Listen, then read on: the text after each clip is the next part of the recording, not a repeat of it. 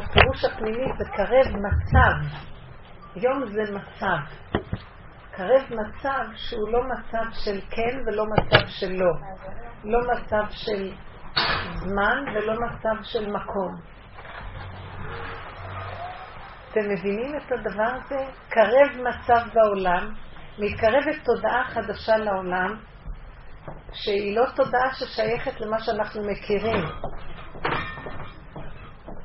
אז אה, איך, איך נוכל להסתדר איתה בכלל? כי אם אנחנו לא מכירים והיא לא מוכרת לנו, אנחנו צריכים להתחיל להכין את המקום הזה, איך לקבל את התודעה החדשה. אור חדש על ציון תאיר. אני יותר, יותר בעולם מסתובבת, אני שומעת את המילה, העולם משתגע, אנשים משתגעים, כל מיני מילה, מילים כאלה שקשור, כולם משוגעים, זה משהו משוגע, זה חוזר על עצמו המון. מה פירוש המילה משוגע? מה פירוש משוגע? זה בלבול. משוגע זה בלבול, נכון? איך היינו מגדירים משוגע? כתוב ש... שדוד המלך הוא, אה, או על שאול, כשהוא אה, הלך לחפש את האתונות של אביו שהלכו לאיבוד, כן? אז הוא מגיע למקום ששם הוא ראה את בני הנביאים, שהם כמו משוגעים. הם איבדו את השכל הטבעי הרגיל, כי הם היו בהכנה לקבלת אור אחר. אז אי אפשר היה את האור הזה לקבל בכלים הרגילים. הרמב"ם אומר שנביא מקבל נבואה, הוא היה כמו חולה אפילפטי. הוא לא אומר את המילה הזאת, אבל אני יכולה לתאר את זה, זה מזכיר את הדבר הזה. איבוד שליטה על העברים, על החושים הרגילים. ואז היה יורד עליו אור אחר, ואז הוא היה שומע קול פנימי, והיה מקבל מסרים. הוא לא עבד ברובד הרגיל של השכל. אז uh, המילה משוגעת, פירושו של דבר, אני שומעת את המילה הזאת המון, אנשים אומרים, העולם משתגע, כל מיני מילים כאלה. ואז אני מבינה שיורדת, מתחילה לרדת תודעה חדשה לעולם, שקולטים אותה, אבל העולם לא יכול להכיר אותה בשכל הטבעי. אז משהו צריך בשכל הטבעי ליפול, וזה נקרא משוגע. זאת אומרת, אנשים עושים דברים לא הגיוניים, או אקססיביות, או אין סדר, ב, כמו שאנחנו רגילים, אין היגיון. המצב הזה שהולך לאיבוד הכן המוגדר והלא המוגדר. לא ברור מה כן, לא ברור מה לא. אנשים, שימו לב, הם עומדים מול העולם והם חושבים, הזוגיות הולכת לאיבוד, שמתם לב? ההורות בסימן שאלה. המציאות הטבעית של חברה ומה שהיה מוסכמות גם כן לא ברורים. הכל מתחיל להתפרק, ולזה אנשים קוראים משהו משוגע פה, כאילו.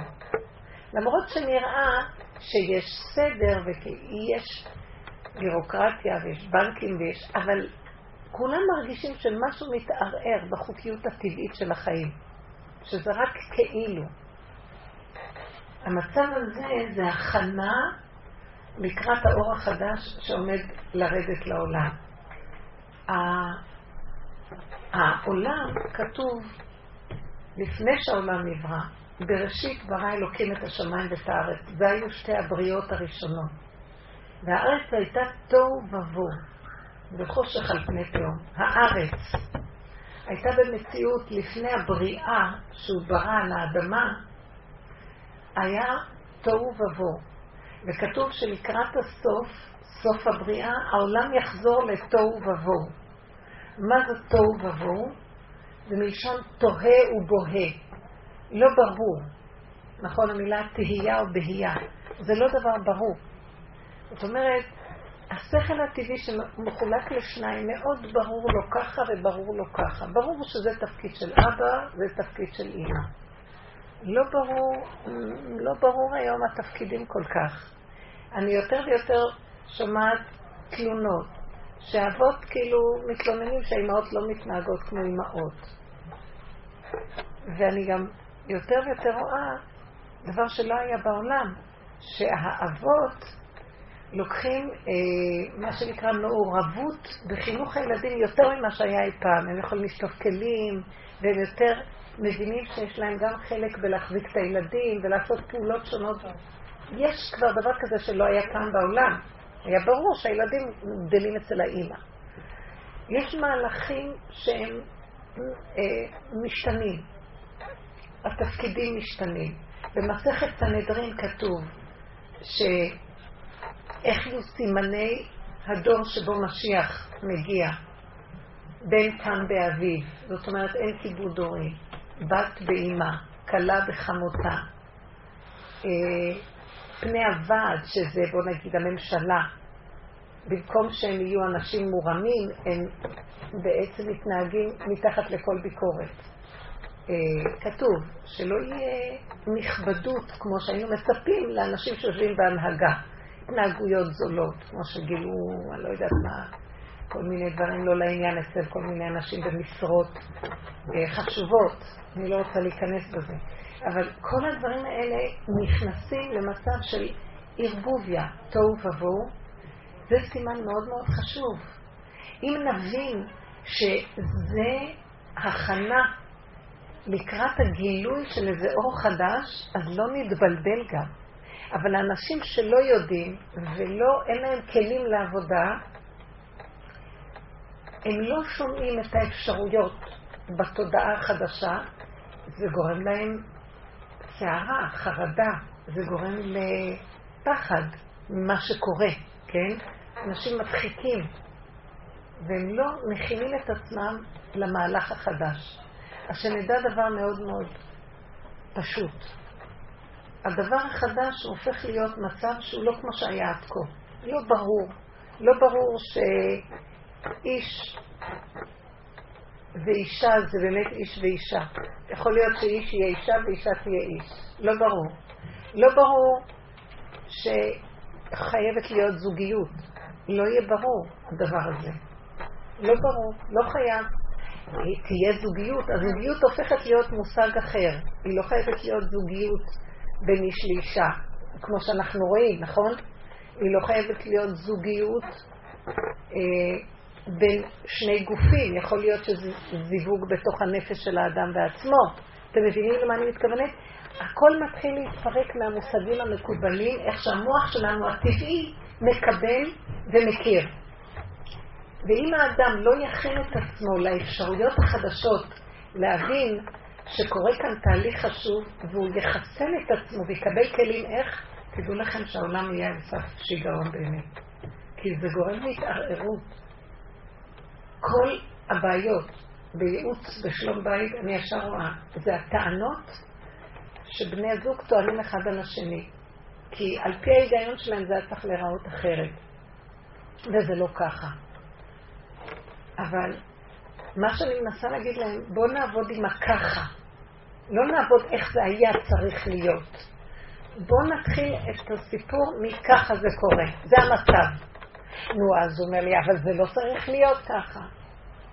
אמרתי לו, זה מה שהמוח שלך אומר. במציאות, מה שלא תנסה לעשות כדי לשנות את זה, זה הופך להיות מציאות. המציאות הזאת היא קיימת. אולי תקבל אותה ותלמד לחיות איתה, וזה הרבה פעמים קשה לבני אדם. אבל אם אתה לא מקבל אותה ואתה שואף כל הזמן לחיות איך שזה היה צריך או לא צריך, אתה תמות, תמות מתסכולים. לא תקבל את מה שאתה באמת רוצה, ותתאמץ מאוד ואף פעם לא תגיע לשום דבר. אז מתחילה להיות חשיבה חדשה בעולם, וצריך להכין את עצמנו לחשיבה הזאת. היסוד של החשיבה אומר שגם המילה כן וגם המילה לא, לא ברורים בכלל. לא ברור שכן זה כן ולא זה לא. יש ערבוביה במושגים. קרב יום אשר הוא לא יום ולא לילה. לא ברור שיום יהיה יום, ולא ברור שלילה יהיה לילה. יכול להיות שיום יכול אה, להיות לילה. יש בן אדם שאומר, חושך לי היום, חושך לי. לא טוב לי, לא מרגיש שזה יום בכלל. אחר כך זה גם יכול להיות משהו שקשור בפיזי גם כן, שהפיזי ישתנה. אבל זה מתחיל להשתנות קודם כל ברמה הנפשית, כי כל דבר שמשתנה פיזי, התחלתו היא בנפש, בהכרה שלו, בתודעה, במודעות. אם כן, המהלך הזה הוא מהלך חדש שיורד על, על העולם. ואז אני רואה דבר כזה, וזה מה שאנחנו מדברים בשיעורים. כל דבר שגורם לי סערה, נניח אני עם עצמי, או מצוקה, אז אני רואה שכנראה משהו במוח שלי מתבלבל. אני סוברת שכך זה צריך להיות, וזה כנראה לא ככה, זה גורם לי מצוקה. ממה המצוקה של הבן אדם נוצרת? מדבר שהוא חושב שככה זה צריך להיות, ובסוף מסתבר שזה לא ככה. הוא אחוז בצורה בסדר מסוימים שיש לו במחשבה, שבדרך כלל כולנו רגילים שכך וכך חושבים, ולא כך וכך. וברגע שזה לא עובד כמו שהוא חושב, הוא נהיה במצוקה. אז עכשיו ישר אני מזהה שאם יש לי מצוקה, כנראה שמשהו במחשבה שלי הוא חושב בצורה שהיא שייכת לתודעה הישנה. והתודעה החדשה רוצה להיכנס ויש סתירה ביניהם. זה איך אני מסבירה את זה. המצוקות שיש לנו היום זה לא העולם משתגע. הולך להיכנס אור אחר, והאור הקיים הוא לא יכול להכיל אותו. האור הקיים הוא אור השמש ואור הירח. אור השמש הוא אור מסוים שנוהג ביום, ואור הירח והכוכבים זה נוהג בלילה. הולך להיות אור שכתוב ככה, לא יהיה לך השמש לאור יומם, ולא הירח לנוגה זרחך. כי אם השם יהיה לך לאור עולם. זאת אומרת, יתחיל להיות אור חדש שהוא לא קשור לשמש ולירח. בואו נסביר את זה שוב. אה, עד שנוצרו המאורות, ביום רביעי נוצרו המאורות. וייצר השם אלוקים את שני המאורות הגדולים. אני לא יודעת אם אני אה, מדייקת וייצר השם אולי, או אלוקים את המאורות הגדולים, את המאור הגדול לממשלת היום והמאור הכתום לממשלת הלילה. מה היה עד יום רביעי? הלוא כתוב שהאור כבר נוצר ביום ראשון. בראשית ברא אלוקים את השמיים את הארץ, והארץ הייתה תוהו ובוהו, וחושך על פני תהום. ויאמר אלוקים יהי אור. אז אם המאורות נתלו בימי רביעי, כמו פנסים שתולים ברקיע, ברקיע השמיים, אז מה היה מיום ראשון עד יום רביעי? שזה נקרא אור. אז אמרו רבותינו, זכרונם לברכה, שזה נקרא אור הגנוז. זה האור הקדום שבו הקדוש ברוך הוא היה משתמש לפני בריאת המאורות של הטבע. זאת אומרת שישנו איזה אור שהוא קודם לאור הטבע, שאנחנו רגילים. היום אנחנו רגילים לאור השמש. זה אור. אבל באמת מצחיק הדבר שהיקום תמיד חשוך. נכון? אם נצא מה, מהאטמוספירה של כדור הארץ, אז יהיה חושך. הירא, השמש כבר לא יהיה זה שמאיר לנו. נכון? משמע שהשמש הוא רק יחסי, הוא מאיר ברמה יחסית בתחום מסוים ובזמן מסוים. אם נתרחק מהתחום הזה, והזמן הזה זה כבר יהיה חושך, שזה לא קשור לשמש בכלל. אז נמצא שכשהשם אומר לא יהיה השמש לאור יומם והלא הלילה, הירח לאור לילה, אלא השם יהיה האור הזה, זאת אומרת, הוא רוצה להחזיר את השימוש באור הקודם שהיה לפני יצירת המאורות, שזה נקרא אור הגנוז. שזה אור החדש על ציון תאיר. מה זה האור הזה? זה תודעה חדשה. זה אור שהוא לא כמו שההיגיון הטבעי של עץ הדת סובר. זה לא כן וזה לא לא. זה גם כן וגם לא. הבנתם? אפשר להכיל את זה במוח הטבעי? לא. קשה. היום, היום בזוגיות, או בכל דבר אחר, מי שבא ומתלונן על השני, שיגיד ברור מה הוא רוצה. מי שמתלונן, הוא לא ברור. ואז אני אומרת לה, אז מה? אז היא אומרת לי, אי אפשר ככה לעשות כלום, זה לא ברור. אז אמרתי לה, למה? כי הוא לא יודע מה הוא רוצה, היא אומרת לי. בבוקר אומר לי ככה, בערב הוא אומר לי ככה. אז אני אומרת לה, במצב כזה, למה את לוקחת אותו ברצינות? אם הוא לא יודע מה הוא רוצה, אז שלא ידע. מה זה קשור אלייך? אז הוא אומר אבל הוא לא יודע אם הוא רוצה חביתה או רוצה ביצה עין. אז אמרתי לה, אז תכיני לו מה שאת רוצה, כי הוא לא יודע. אז היא כאילו אומרת לי, היא חוזרת על זה, אבל הוא צריך לדעת, לא? ואז אני אומרת לה, לא, לא חייב. מה אכפת לך מה הוא יאכל באמת? אם הוא היה מאוד רוצה משהו, אבל הוא לא ברור, אז מה אכפת לך? את יודעת שאפשר לחיות גם אם לא ברור? אה, היה לה קשה להבין אותי, אבל זה דבר נורא פשוט. בואו ניקח את השיחה הזאת ונעלה אותה שוב. אה, בואו תראו מה קורה אצלי למשל. אני מביאה דברים מהחיים כדי שנעבוד איתם. אה, הילדים שלי, זוגות נשואים, יש לי גם בחורים רווקים, אז בואו נגיד שהנשואים, הם לא אומרים לי מתי, לפני כן, זה היה לפני, בתחילת בין הזמן עם החופש. הם לא אמרו לי מה התוכנית שלהם, כי עכשיו הם נשואים לעוד משפחה, אז הם, זה כבר מתחלק, שהם ילכו להיות איתם בנופש וגם יבואו אלינו לנופש. אז אני אמרתי לעצמי, הם לא הודיעו לי מה, מה הם עושים, מה התוכנית שלהם, ויש זוג כזה ועוד זוג ועוד זוג, ויש אחרים נוספים. אז לרגע אני אומרת לעצמי, לרגע אני אומרת, הם לא מודיעים לי, איך אני אעשה תוכנית? אז פתאום אני נעצרת ואני אומרת, אני לא אשאל אותם. אני רוצה לחיות עם חוק חדש. אין לי בהירות מתי הם באים. אני גם לא רוצה לדעת מתי הם באים. מי שיבוא, מתי שיבוא, שיבוא. ואני לא יכולה לעשות תוכנית. אז בואי תנצלי את המצב הזה לרדת כבר מהמציאות של תוכניות. אין תוכניות.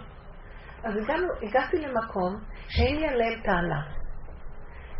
כי המצב הזה אומר לי כזה דבר, כי תקשיבו למה. כי מצד הטבע, כן הייתי יכולה להגיד להם, מה איתכם, מה איתכם, מה איתכם, בואו ננסה לעשות ביניכם תוכנית. פתאום ראיתי, זה לא מכובד לי. אני, יש לי כבוד. מה זה כבוד? פתאום אני רואה, אני לא רוצה לרדוף אחריהם. אני לא רוצה שהם יגידו לי, לא נוח לי, כן נוח לי, ואני צריכה לרכב מתי, איך אני אסדר להם תוכנית. לא רוצה. אתה, מי שרוצה להתענג על הנופש, שירוץ אחריי. גם להוציא כסף, גם לטרוח, גם להשתגע איך לסדר בין כולם את כל התוכניות. לא. הנה אני פה. אמרתי, מי שרוצה שיבוא, אני פה. איך שזה ככה זה טוב. אין לי טענה עליכם, ואני לא אמרתי להם, אבל אני אומרת לי בנפש, וגם לכם לא צריכה להיות טענה עליי. אבל לא אמרתי גם לכם לא צריכה להיות טענה, כי אני אמרתי לעצמי, ברגע שלי אין טענה, אני הולכת במקום של השתוות הצורה. איך שזה ככה זה טוב. אז ראיתי זה בא ונשאר, ובמקרה גם ההוא היה, אז הם נפגשו, אז היו רק שניים, חשבתי לעשות כינוס לכל המשפחה. לא. אחר כך הלך זה בא זה, אז שני אלה שנשארו. השם מכוון, יש יד נעלמה שמכוונת מי צריך להיפגש עם מי. אמרתי להם, הנה פה יש אוכל טוב, בית מסודר, קניתי להם איזה בריכה כזאת נחמדה, יש שטח לשים אותה, ואיזה כיסא נדנדה, לא חשוב שהשם גם צחק עליי על זה, אבל בכל אופן, אמרתי להם, ותקבלו אצלי במקום ביצה חביתה, אני אעשה לכם עין. תקבלו רמה אחרת. אבל באיזשהו מקום פתאום ראיתי, נרגעתי. נרגעתי, אני לא חייבת לסדר. אני לא חייבת שאחרים ידווחו לי, ואז הם יהיו לחוצים, ואז אני מסדרת, ואז... ודבר מאוד מעניין קורה. הם באו, זה בא, זה הלך, זה נכנס, זה היה איזה יום שכולם היו ביחד, ואחר כך היה שזה הלך, זה נשאר, וזה נשאר עם זה, ואלה נשארו עם אלה, והם מאוד בהרמוניה. לא נכנסתי עם המוח שעושה סדר. ואמרתי לעצמי, איך שזה ככה זה טוב. היה לי רגע מחשבה, אה, הם לא באים כולם ביחד? אחר כך אמרתי, לא, לא חייב כלום. מי הם בכלל שאני אתרגז עליהם או שהם יתרגזו עליי, או שאני אעלב מהם או שהם יעלבו ממני? אין כזה מציאות, אין מוח. וקרה, מעניין, הסתדר פתאום שהם ביניהם דיברו והחליטו שבסוף השבוע כולם, אז זה נניח כולם יבואו ביחד לכמה ימים. הם מסדרים את זה לעצמם. ראיתי שיש יד נעלמה במקום איפה שאין את השכל הרגיל, ואין את החשבונות רבים, ואין את הכוחנות שנלווית, ואין את הישות. הדברים קורים מעליהם, זוזי הצידה. אז את לא יודעת מה יהיה וכי? אמרתי, לא. אני, הנה הבית, אם תסתדר לי ואני לא באיזה נסיעה, אז אני איתכם, ואם אני אסע, אז אני אסע ואתם תהיו. אוכל נכין לכם, יהיה הכל נחמד. וראיתי איזה מתיקות נהיה, שום לחץ, כי בדרך כלל יש כזה תוכניות ולחץ, ואת מצפה ואת דורשת, ואת עושה חשבונות, קצת נעלבת והם קצת נעלבים, וקצת וקצת ופה, שום דבר. איך שזה ככה הכל מושלם, יצא משהו מאוד רך ומתוק. אני רוצה שניקח דוגמאות שונות בחיים. האור החדש שיבוא זה אור של אמונה. זה לא אור של קו ישר, זה אור של סיבות והתעגלות. מסתובבים עם הסיבות. יש השגחה בסיבות, ויש כוח אלוקי שמנהל את הבריאה. אם נוריד את המוח של כן ולא, נתחיל לזהות אותו. והוא, הכוח הזה מעניין מאוד. הוא מסדר בד בבד להם את האינטרס שלהם, לי את שלי, לאלה את שלהם, ואף אחד לא מפריע לשני, וכולם שמחים, וזה נהנה וזה לא חסר. מה שהבן אדם לא יכול לעשות עם הדעת הטבעית, שאז נוצרים סכסוכים וכאבים. מה רצית להגיד מור? ברוך אתה אדוני אלוהינו מלך העולם שהכל נהיה בדברו. שאני מחכה אותו, עכשיו פחות, ואני מחכה אותו, ואני גם רואה את הבן שלי, איך הוא מתמודד עם זה. הכאב של הגירושים. אז זה משהו שהמוח, לא רק המוח, גם אנחנו במשך מאות או אלפי שנים רגילים לחיות באיזשהו קונספט מסוים. נכון. ופתאום עכשיו, כמו שאת אומרת, הדברים מתערערים, זה מערכת החינוך, זה חיי משפחה וכאלה. אז זה לא, זה, זה כבר משהו שהוא, שזה לא רק בראש להתחיל לעבוד עליו, זה קיים בגוף. כאילו, אני רואה את הילד שלי, איך הטבע שלו, שאימא ואבא יש לו איזו הקלה. מספיק ש... שאתם ביחד. הטבע, הטבע הוא שההורים יהיו ביחד, שאמא ואבא יהיו ביחד, יש איזשהו שלם, יש איזשהו שלמות.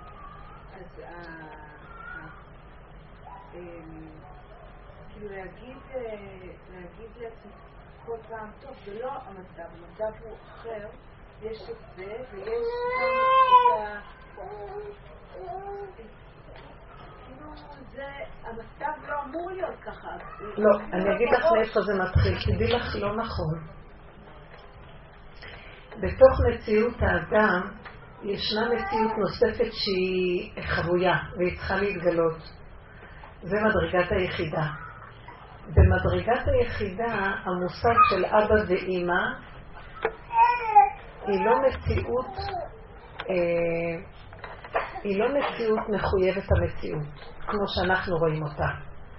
הדואליות, אבא, אימא, כן ולא, טוב ורע, במדרגת היחידה היא לא ככה מופיעה.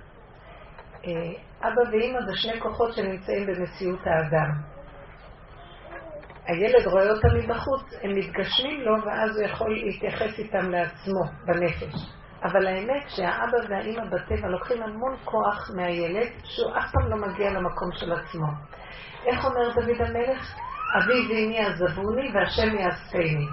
אתם מכירים את הפסוק הזה מדוד המלך?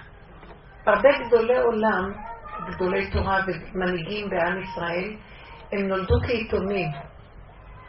והם צמחו בגלל זה, והם היו גדולים.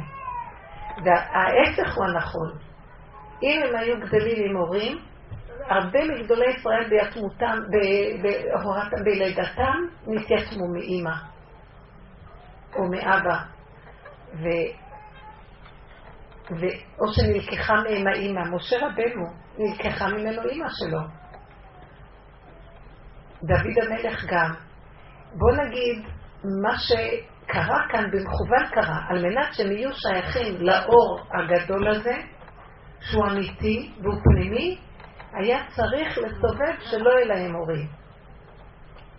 אז מה, מה נעדר מהם? מה נעדר מהם?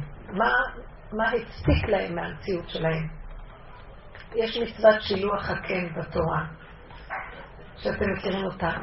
כי יקרא לפניך כאן ציפור בדרך, והאם רובצת על הבנים, שלח את האם ואת הבנים תיקח לך. זו מצווה שהיא נראית אכזרית, לשלח את האם שהיא רובצת על הבנים ואת הגוזלים לקחת, לפחות לתת איזה קניין, להרים אותם. כאילו זה חלק גבוה, זה לא שייך לאם הטבע שהיא רובצת עליהם והיא מקנה להם את הכוח של הטבע, של הכן והלא, הדואליות והיסודות של הטבע. אז עכשיו, מה שאת מתארת, זה נובע ממך. לך בטבע יש כאב מזה. אני אומרת שהיום הנשמות האלה שנולדות בעולם, הן נשמות כבר שיש להן את ההכרה של האור החדש. והם מסוגלים לחיים אחרים ממה שנדמה לנו. אבל אנחנו עוד שייכים קצת לתודעה אחרת, המעבר הוא לא קל. ואז יש להם איזו תחושה, בייחוד שאנחנו גם מקנים להם את החסר הזה, כאילו בתחושת המצפון של היעדר של אחד ההורים. הם ילדים שהם יכולים להיות קשורים במדרגת הנפש לעצמם, והזכר והנקבה בתוך עצמם מפייסים אותם. יש להם משהו כזה פנימי יותר שלם מדורות אחרים שהיו נזקקים לכל המהלך החיצוני של החברה והקהילה והמשפחתיות, כי יש היום פירוק, שמתם לב לפירוק שיש היום. הפירוק הזה אומר שרוצים להביא, זה טוב ובואו, מה זה פירוק? זה הפך המבניות הברורה. מתפרק המבניות הברורה ונהיה תוהו ובוהו. המצב הזה הוא סימן שרוצים להביא לנו תודעה חדשה. והמבניות סותרת אותה. אז חייבים לפרק את המבניות. אז אם אנחנו לא מודעים לכך, ואנחנו כאובים מזה, אנחנו מפריעים לאור החדש להגיע. אמנם מלכתחילה לא היינו רוצים שזה יהיה ככה בגוף הדבר. לא היינו רוצים שיתפרקו הבתים, לא היינו רוצים גירושים, לא היינו רוצים שלא יהיה אבא לילד, אבל היינו דבר אחר כן רוצים. שבנפש, אני תמיד אומרת, אם אנחנו עובדים במסגרת להשאיר את גוף הדבר, ועובדים נכון בנפש, לא מתבלבלים מכלום, רק עובדים בתוך הנפש, לא יצטרכו לפרק את הגוף. אבל מפרקים את המשמעות המובנית שלו בנפש. אתם מבינים מה אני מתכוונת? כמו שנתתי עכשיו דוגמה. היא כועסת עליו, מדוע שלא יודע אם הוא רוצה שקשוקה או עין או חביתה. ואם היא מפרקת את המחשבה הזאת, ולא עושה מזה עניין, ולא כועסת עליו, אז הוא לא יודע. היא יכולה לסבול את המציאות שהוא לא יודע, בלי לבקר אותה ובלי לכעוס עליה. אז היא לא תפרק את הזוגיות, והפעם זה שקשוק, הפעם זה משהו אחר. היא כועסת למה לא ברור דבר. אם היא מקבלת את זה, זה לא ברור, אז לא נורא. אז זה לא כמו שחשבת, אז זה לא כמו שהיית רוצה שזה יהיה. איך שזה ככה, אז לא יתפרק החיצוניות והיא תתחיל להכניע את המובניות הטבעית שלה למציאות של תעזבי, לא נורא אם זה לא ברור, לא נורא אם אין לך מה שאת רוצה, לא נורא אם זה לא בדיוק איך שאת תוכנית, לא נורא גם אם זה לא, לא, לא בדיוק, אפילו הפוך על הפוך, לא נורא כלום. עד איפה זה מגיע? לא נורא אם אני נושמת ואני חיה והכל בסדר, עצם זה שאני נושמת, מספיק. מה יתאונן אדם חי, די לו שהוא חי. במקום הזה, האור הזה יכול להיכנס. מנסים את הבן אדם לראות כמה הוא מוכן לשחרר. הרפו ודעו.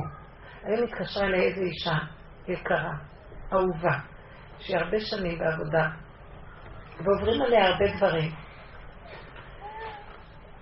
והיום כשהיא התקשרה אליי, היא הייתה שבורה, ואמרה לי, כמה אני עוד צריכה לתת לו. הלכתי עם כל העבודה עד הסוף. והיא מספרת לי שאחד מבני ביתה גילו לו את מחלת הרדיפה, והוא בבית פשוט מסתובב עירום, בלי בגדים. היא אומרת, זה אני כבר לא יכולה לסבול. שמצב נפשי כזה נורא. כמה, כמה הקדוש ברוך הוא דורש ממני, כמה נתתי לו ופירקתי, זה כבר גדול עליי. הייתה נורא שבועה. אז שמעתי אותה, באמת, שמעתי אותה, הייתה כאובה. ואחרי שעה חזרתי אליה עוד פעם, ואמרתי לה, את יודעת מה? בואי תיכנסי למצב ב... תזכרי את המוח שלך, תיכנסי למצב של גם את זה, אפשר לשים לה מוצץ? לא, חבל שתצאי, אין לה מוצץ? לא רוצה מוצץ.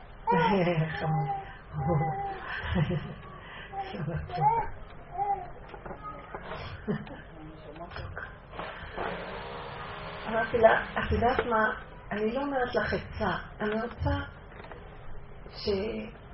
שלא תרגישי כל כך כאובה. מה אני יכולה להגיד לך? אני יכולה להגיד לך שתרפי כמה שאפשר מהמצב הזה, ותגידי לבורא עולם שזה לא קשור אלייך. זה הילד שלו. אל תעשי את זה שלך, וזה בהיגיון שלך, אז כואב לך כי את אימא, וזה קשה לך לראות את הילד ככה. אבל אני חושבת שמנסים אותך בעוד נקודה אחת, היא באמת נתנה המון עבודה פנימית. עוד מקום אחד לשחוט את הנקודה של עוד האחיזה האחרונה, שהיא בטבע של האימהות, שזה שלה וככה קורה למה ששייך לה. אמרתי לה, הכאב שלך הוא כל כך גדול, תתחילי להרגיש כמה את כאובה, אל תתני לעצמך את המקום הזה. תגידי לו, זה לא שלי. לא שלי, העולם לא שלי, המציאות לא שלי. אני לא יכולה לסבול את הכאב הזה, אז אל תישארי בהסכמה לסבול. תגידי, קודם כל אני, אני לא יכולה לסבול את הכאב. זה שלך, ילד, התחושה שזה שלי עושה כאב מאוד מאוד חזק. זה לא שלי, אני לא יודעת מה לעשות. זה שלך. הוא דורש ממך עוד, עוד הפנמה, עוד ניתוק פנימי של ככה. זה קשה. תקשיבו, זה לא יכולים לדרוש בבת אחת מבן אדם שבא מבחוץ, אבל כל כך הרבה קורבנות ניתנו פה, שעכשיו כאילו אמרתי לה, כל כך הרבה נתת, היא אמרה, אז איך הוא יכול לעשות לי את זה אחרי כל מה שנתתי לו? אז אמרתי לה, הוא לא עושה לך את זה, זה שלו. אל תעשי את זה שלך, כי את כל כך כאובה וזה לא יועיל לך הכאב. אם תמסרי לו את זה ותישארי נוטרל כמה שאפשר, הוא ייתן ישועה לילד. ו... ואמרתי לה, ואני יודעת את זה, כי ככה אני עבדתי עם כמה אנשים, שיכול להיעלם הדבר הזה. וכמו שזה יתפרץ, הוא גם יכול להיעלם. אז את חייבת לתת עוד נקודה אחת. זה מביא אותך עוד יותר קרוב לככה אתה רוצה. הכנעה. ככה. זה הבן אדם נשאר עם הנשימה שלו מול החיות העליונה, כוח החיים שלו שלו. אנחנו לא אחראים על החיים. אנחנו אחראים להחזיר את החיים לשורשם ולחיות טוב. והחיות שלה שייך הכל, היא תתקן את הכל, והיא תתקן. זה מה שאומרים שנהיה נס. זה לא נס. מופיע אור אלוקי והוא משנה את יסוד הטבע. אמרתי לה, בשבילך הילד הזה במצב הזה, כי דורשים ממך עוד נקודה אחת פנימה. כי היא באמת נותנת עבודה. זה נשמע קשה, אבל היא תגיע למעלה של גאולה. זה הגאולה. מה רצית לשאול?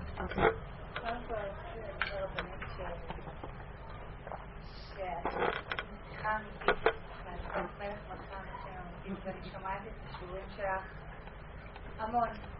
ברוך השם אני לומדת המון ואני מקבלת המון המון המון כלים. אני רוצה לחזור לנקודה הזאת של האור הגנוז, בעצם למה נבררו מאורות אם יש כבר אור? ומה צריך יפה. להכניס את, השקר בעצם? יפה. כתוב במדרש. הרי עוד לא היה את החטא. אם היינו אומרים שהיה את החטא, ואז האור וזנות נעלם, ואז באו השקר, אז אני מבינה. אבל עוד לא היה אדם בכלל לכתוב את החטא הראשון. ש... שלא מובן לי למה צריך לייצר אור מאורות כשיש את האור הגנוז בעצם. את האור שהיה לפני היום הראשון. כתוב שהקדוש ברוך הוא צופה בכל הדורות, והוא ראה שהרשעים יקלקלו באור הזה, אז הוא גנז אותו. לצדיקים לעתיד לבוא. זאת אומרת, שכאילו הוא גנז אותו במחשבה, שהוא גנז אותו במחשבה, שבעצם אני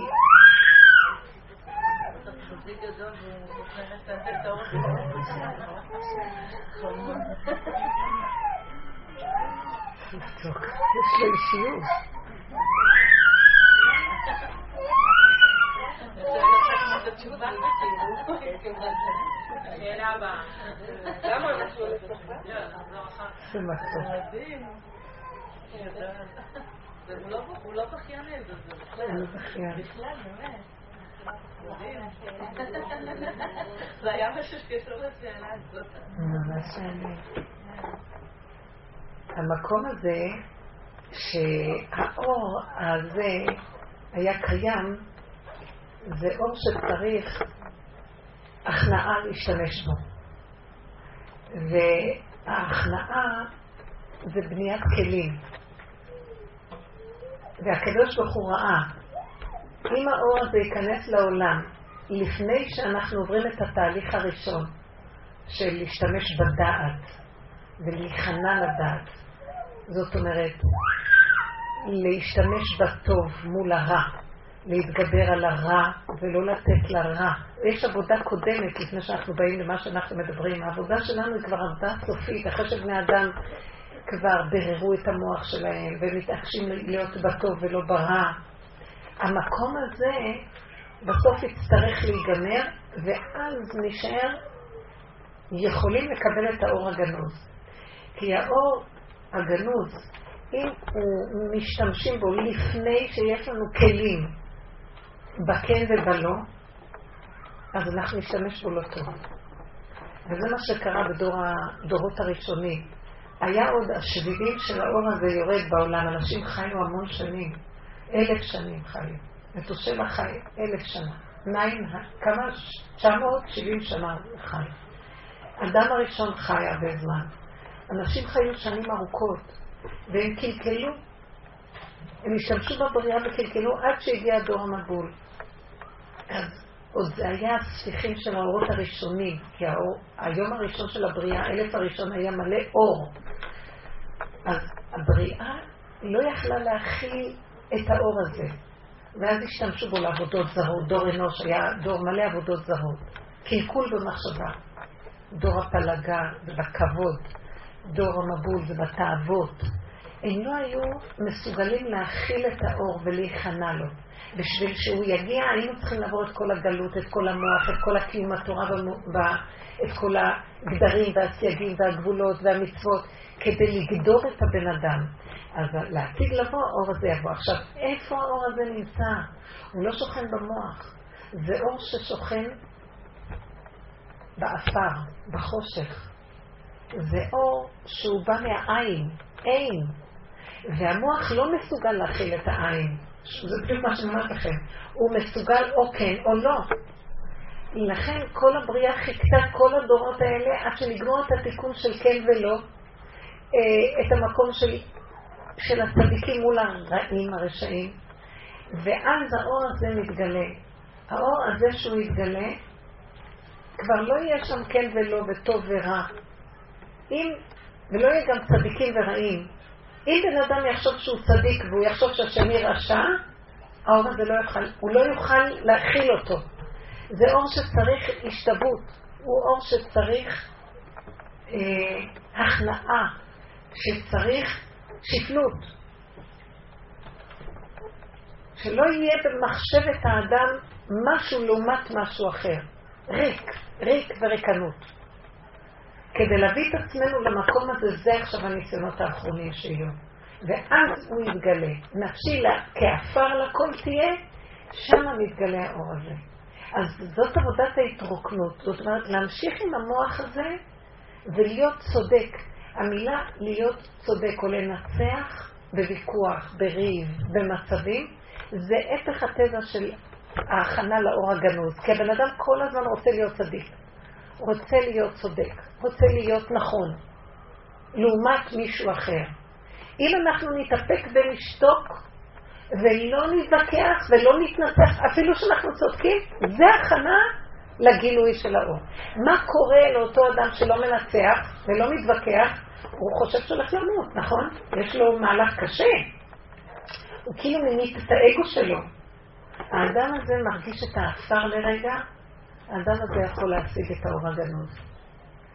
לכן רבי נחמן היה אומר שישמע חרפתו וידום, זה מה שחז"ל אומרים בעצם, שבאותו רגע שהוא נותן את הקונטרה הזאת של השתיקה, שהיא לא כדרך השכל שמצדיק, האדם הזה מתחיל להיכנס למשבצת אחרת. אז הוא יכול יהיה להשתמש באור הגנוז.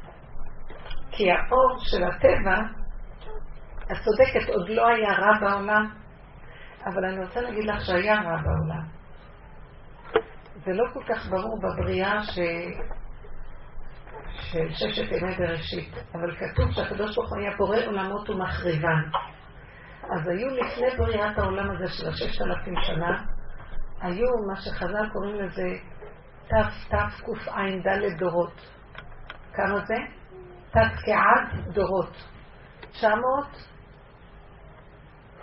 כמה זה תת כעד? תת זה 400 ועוד 400 וקוף זה 100, זה 900. עין ד' דורות, 74. 974 דורות לפני בריאת העולם של ששת ימי בראשית. היו עולמות שהקדוש ברוך הוא היה בורא מחריבן, ואלו היו התת-כעד דורות. אז הסתכלו ו... ואנשים חכמים חיפשו איפה יש בבריאה כמה זה תתקיעה דורות? כל דור זה 30 שנה, בוא נגיד, נכון? מחשבים 25-30 שנה דור, תחלקו 900 ל-30. איך? בלהכפיל? לא. קחי 974 דורות, קחי 6,000 שנה. את לא יכולה לקחת שש אלפים, קחי שלושים שנה שזה נקרא דור. תחלקי. כמה שנים את יכולה להשיג בזה? או בוא נכפיל שלושים שנה, בוא ניקח את התתקיעת דורות ונכפיל כפול שלושים. כמה שנים יש לנו פה? אלפיים, שלושת אלפים שנה כמעט, נכון? נכון?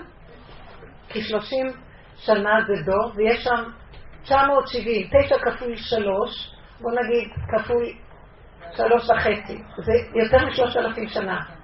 אה, שלושים, לא שלושים אלף שנה.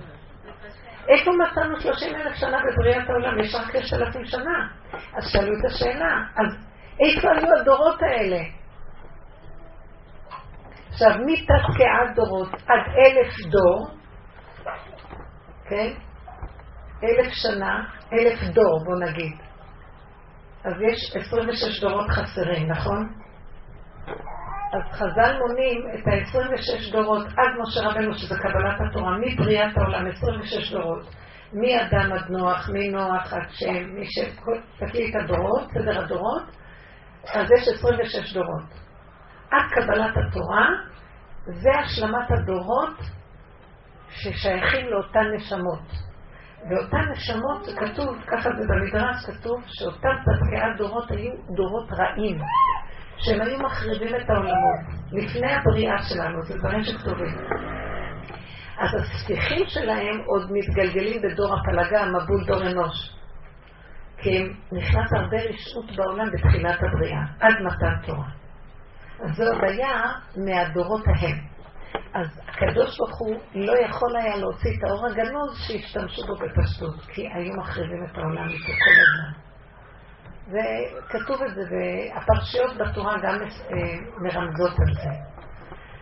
עכשיו, מקבלת התורה זה כבר הדורות החדשים, שהתורה נתנה איזה גבול ואיפוק וסדר במציאות הבריאה של כן ולא. עכשיו לקראת הסוף עוד פעם חוזר המהלך שהיה קודם, והאור הגנוז רוצה להתגלות. הוא לא יכול להתגלות בסדר של התורה הרגילה. כי הסדר של התורה הרגילה אומר כן ולא. ואילו האור הזה הוא מכיל גם כן וגם לא. אז יהיה לנו זמן, זה מה שאני חוזרת לתחילת השיחה, יהיה לנו זמן של הרבה בלבולים, ואם אנחנו לא נדע את היסודות שאנחנו מדברים עליהם עכשיו, אנחנו יכולים להשתגע מזה. זה מה שאנשים אומרים, עולם משוגע. אני משתגעת מזה, מה קורה פה? מפרקים ומתבלבלים ויש סערה. תראי את הכאבים שיש לך, מור, שאת מדברת על הילד שלך. וכל זה, אם לא תדעי את הידיעות שאנחנו מדברים עליהן עכשיו, הם יכולים להביא הרבה כאבים לבני אדם, ואפילו אישיות. בני אדם ברגע אחד יכולים לאבד שפיות. אז אנחנו צריכים להבין דבר אחד, תכירו ככה, ותקחו את התרגיל הזה כפשוטו. כל דבר שיש לכם מצוקה ממנו, ולא מסתדר לכם כמו שאתן רוצות, אל תתעקשו שזה ילך איך שאתן רוצות.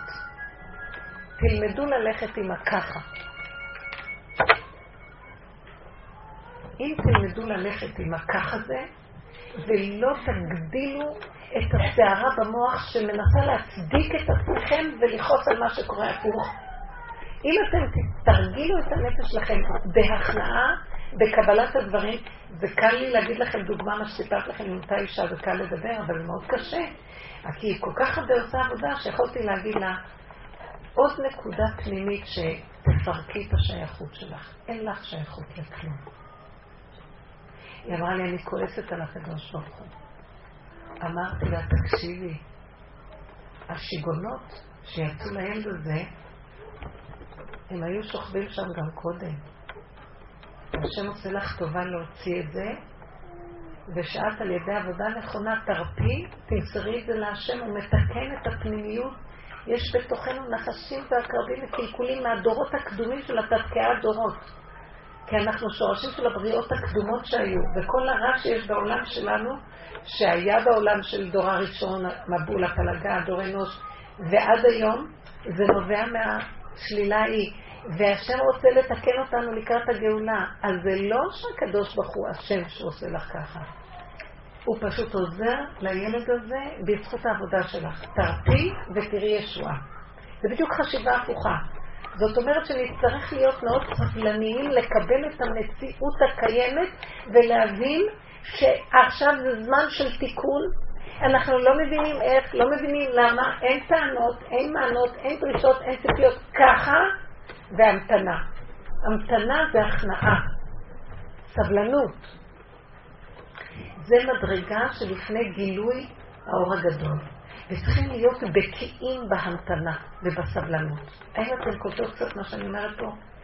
כי יש הרבה התרועעות עכשיו של הרבה מוסכמות, והרבה דברים, אנשים לא יכולים לצאת את החיים. אין, אין להתלונן. נכון שאנחנו מתלוננים, תתפסו את עצמכם מהר. התרעומת, הביקורת, הציפיות והדרישות. זה גרוע מאוד, המצב הזה לא מתאים להמשיך איתו. הולכת להופיע תודה חדשה שלו, סובלת את המקום הזה. אם אנחנו נמשיך עם המוח שלנו להתעקש, זה כמו בן אדם שהוא כפייתי, ממשיך, בסוף הוא יכול להשתגע. כי יש אור אחר שהוא פונה לכיוון אחר. לא יהיה לו תשובות לאיש הזה, ולא יהיה מי שיפרגן לו. הבנה וסבלנות. לא יהיה סובלנות למצבים האלה. אתן קולטות מה אני אומרת? בואו ניקח את הנושאים של שלום בית. קחי את הנושא של הילד. שחררי את המוח שלך מרגשי אשמה.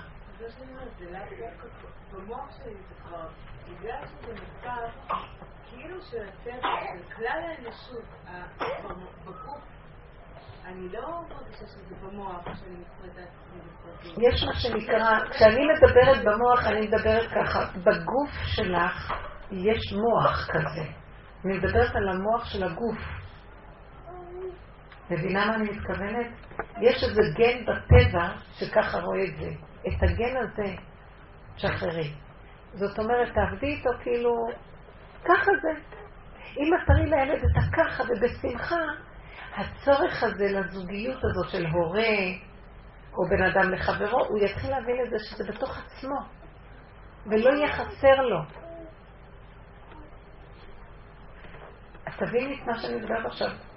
אבי ואמי עזבוני והשם יעשני. האור הזה מתחיל להתגלות ולא יחסר לבן אדם. על פי טבע חסר. על פי טבע זה מרגיז וחסר. על פי האמת לא יחסר. זה לא כמו שנראה לנו בהיגיון, זה לא יהיה הגיוני יותר. לא יהיה אבא ויתגלה האבא בתוך הנפש. אבא רחמן יתגלה, היסוד של האבא יתגלה בתוך הנפש. לא יחסר לבן אדם, הדמות. אבל זה צריך הכנה פנימית לזה. זאת אומרת, להרגיע את עצמנו מהסערה השכלית שמשהו לא הולך, אוי ואבוי, לא אוי ואבוי. זה בסדר. אתם רוצות לתת דוגמאות שונות כדי שנוכל לתרגל את זה יותר בצורה ברורה. יש, קורה לנו במשך היום המון דברים שאנחנו סוערים מהם, שמזיזים אותנו מהשלווה, שהם לא הגיוניים, והם תקיעות, אנחנו קוראים לזה תקיעות. אל תסתכלו על זה ככה, זה לא תקיעות. תרפו, תגידו ככה זה. ותלמדו לחיות סביב זה, ותראו שלא נחסר דבר, זה רק המוח משגע. ככה זה. הוא הלך, הוא בא, הוא עשה, הוא הלך, הוא בא, הוא עשה. הפרשנות הזאת, הסערה, זה הכל מערכת שמאפשרת לעצמה לצפות ולדרוש, ואז היא מכה את עצמה. וזה לא, האור הגנוז לא מתאים למקום הזה בכלל. והאור הגנוז הוא, אין לו זמן ואין לו מקום, הוא עכשווי, הוא מיידי, זה האמת. האמת היא כל רגע משתנה. הבנתם? היא עכשווית. ולהיות מכוונן אליה. אז צריכים לזרום איתה. להתחיל לעבוד עם תודעה חדשה. כן. זה מאוד פשוט. איך? בשכל זה נשמע מאוד... זה לא קשור לשכל, לשחרר. אבל זה לא פשוט בכלל. אני אגיד לך משהו שיעזור לך לעשות את זה. תקחי את המקסימליות של מה יכול לקרות אם יחסר לך איזה דבר. אז מה יכול לקרות? עד הסוף תלכי עם זה. תנשמי. נכון? המקסימום זה לנשום. לא לקחו לך את הנשימה? אז מה חסר לך? הבנת מה אני מתכוונת? המוח הוא מתרחב, השכל מרחיב, השכל של הטבע מתרחב, בתוך הגוף יש שכל, הוא מתרחב. האמת היא נשימה, צמצום, רגע, שם זה האלוקות. זאת דרגת היחידה וזאת האמונה. תחזרו למקום הזה. משם הכל יכול לקרות ברגע אחד. זה הנץ. זה לא נץ, זו האמת. אנחנו בשקר קוראים לזה קרה לי נץ. אתם מבינות? אבל משם יכול להתגלות הכל. הכל יכול להיות פתאום. זאת הגאולה. זה ממש הגאולה. כי מה זה הגלות? אם גאולה כאילו כל הזמן, מתי תבוא הגאולה השלמה על כולם? מה אכפת לי? אם אני בגאולה קטנה, זאת אומרת, באמת יכולה לבוא גאולה גדולה, אבל אני כבר לא אהיה תלויה בה. יכול להיות שזה לא כזה מקסימלי שאני כבר שם, אלא יכאב לי למה הילד שלי לא, ולמה הבעל שלי כזה, ולמה העולם מסביבי כאוב. אז זה משפיע.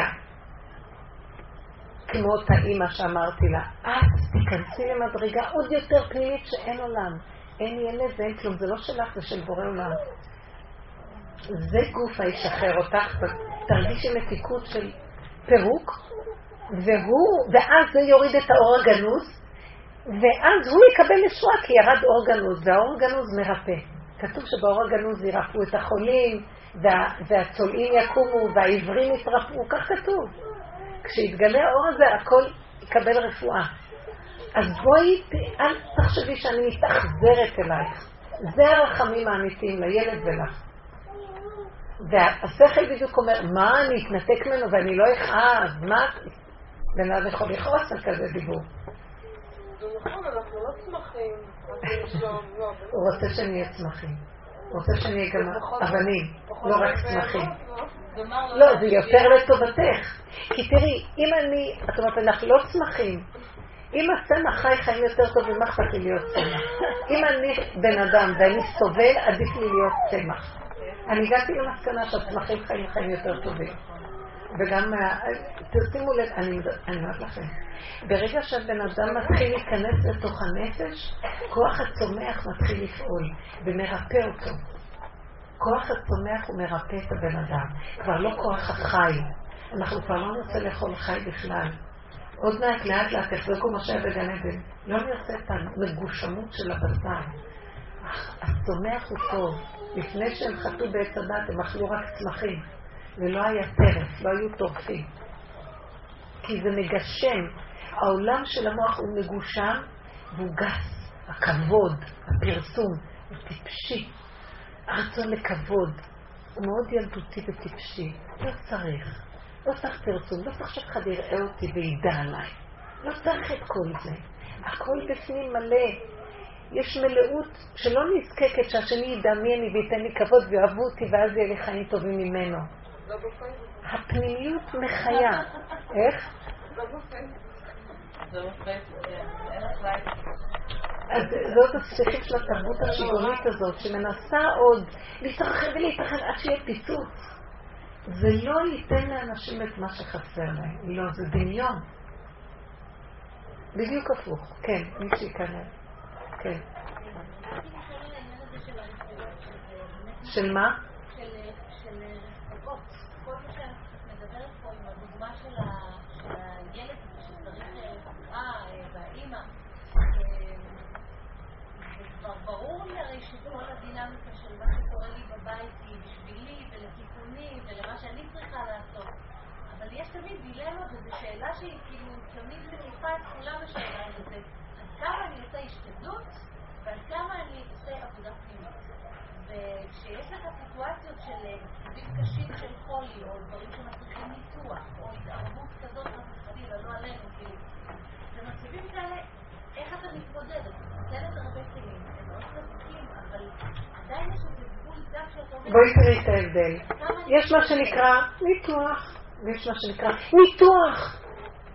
אני לא מדברת על הפעולות.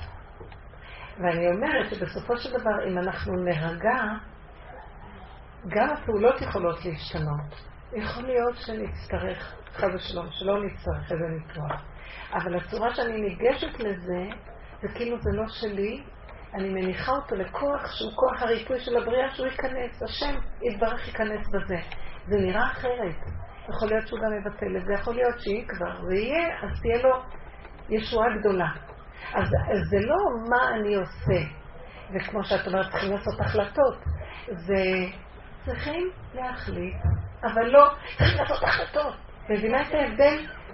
נכון, נכון. לפי סיבות. אם את רגועה, המוח קולט אה, בהירות של איזו ידיעה ונותן לך להחליט. עכשיו זה גם לא שלך, והוא שלח את הבהירות, הוא שלח את ההחלטה, הוא שולח את העזרה, הוא שולח את הכל. אנחנו רק, אנחנו זזים ברכות עם, עם הסובב. כל הכוח הזה של המוח והרגש והסערה הרגשית, הטבעית, לא נותן לנו להכניס את האור שממנו יהיה ישועה. ואז נדמה לנו, טוב, יש מצבים שצריכים בכל אופן להחליט החלטות. אפשר, ההחלטות יהיו, אבל כאילו משהו דרכי עושה אותן. שימו לב, יש המון המון סערה סביב החלטות, סביב מצבים, זה דמיונות. אני הרבה פעמים רואה שאני רוצה להחליט ואני לא יודעת מה אני אומרת לעצמי, טוב, עכשיו לא מחליטים. תדחי את זה עוד חמש דקות, נגיד דבר דחוף, עוד עשר דקות. אני לא יודעת מה להחליט. אז uh, הייתה אצלי uh, אורחת, מתוקה מאוד. ואני לא ידעתי מתי היא תבוא עם המשפחה שלה, מהמשפחה שלנו. ואז uh, היא אמרה לי, היה איזה אירוע משפחתי. אולי אני אבוא לאירוע המשפחתי, זה היה ביום חמישי. אז אמרתי לה, למה לא? תבואו, זה ראוי שתבואו להגיד מזל טוב. גם באו לשמחות שלכם ואמרו לכם מזל טוב. תבואי. אחרי שעתיים. אולי לא נבוא. כי כך וכך וכך. אז אמרתי, טוב, לא נורא, אז אל תבוא. אחרי שלוש שעות. לא, אבל זה לא יפה לו לבוא. ואז הם הגיעו בלילה מאוד מאוחר, ולא ידעתי עד הרגע האחרון מתי הם יגיעו. הם הגיעו לאירוע, והם החליטו שהם יישארו כבר לשבת. ובשבת היינו מוזמנים לשבת חתן של אותו אירוע. ואז אמרתי, תבואו איתנו לשבת חתן. טוב, בבוקר. לא, אנחנו לא יודעים מה להחליט. כל שלוש שעות השתנה משהו. ובבית כולנו היינו מתוכננים לצאת, והייתי עסוקה בלהכין שם איזה כמה סירים ענקים של חמיל שהתלבשו עליי שאני אכין, ואז חיכיתי בעצם, ציפיתי, הם לא מחליטים, אבל בסוף כנראה הם יבואו. ברגע האחרון, אחרי שלוש-ארבע פעמים של התחלפות, וכבר הייתה שעה שלוש, שתיים וחצי בצהריים ביום שישי, אז הוא אומר לי, את יודעת מה, החלטנו שנישאר פה. אז החלטנו שנישאר, פתאום אני אומרת לעצמי, הם כל כך בייסורים, הם לא יודעים מה להחליט. כי יש להם ריבוי מחשבות. כי הם גם רוצים לבוא, אבל מצד שני הם רוצים שקט. הם גם רוצים שקט, אבל מצד שני זה לא יפה לו לבוא, וגם וגם וגם. ואז אמרתי, אז עכשיו הם נשארים, אז אני צריכה, אז צריך להכין להם שבת. ואני לא ערוכה להכין להם שבת. אין לי בבית דברים. אז לרגע היה לי רצון לכעוס עליהם. מה זאת אומרת? תחליטו וגמרנו. אמרתי לעצמי, לא. זה לא קשור אלייך, מה שהם מחליטים. קשור שאת תנצלי את המצב הזה, להסכים שככה זה. בדיוק מתקשרת אליי איזה מישהי, שגרה בשכנות קרובה, והיא באה לאיזה שיעור, והיא אומרת לי, אני חייבת אותך, חייבת אותך לאיזה עשרים דקות של שיחה, אני, את חייבת לעזור לי. אמרתי לה, יש לך אוטו, נכון? כן, בואי לקחת אותי. לקחה אותי, תוך כדי דיבור, נכנסתי לאיזה מכולת שעוד הייתה פתוחה וקניתי דברים. דיברתי איתה, החזירה אותי לבית, כבר היה שעה ארבע. בארבע התחלתי להכין להם שבת קטנה. והייתי כל פעם, המוח שלי הטבעי התרגז. היה לי לחץ, וגם את המזוודות, גם לגמור להכין את השלושה סירים ענקים, היו איזה שלושים, ארבעים אנשים שצריכים להכין להם חמי לשבת.